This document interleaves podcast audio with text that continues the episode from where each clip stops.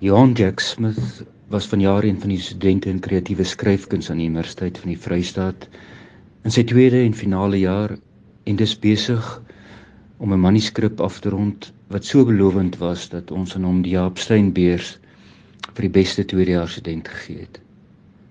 Ek het hom in hoofsaak as skrywer leer ken en een wat so toegewyd en ernstig oor sy werk was dat hy ondanks die sukses van sy debuut debuutroman Zola ingeskryf het vir ons kursus.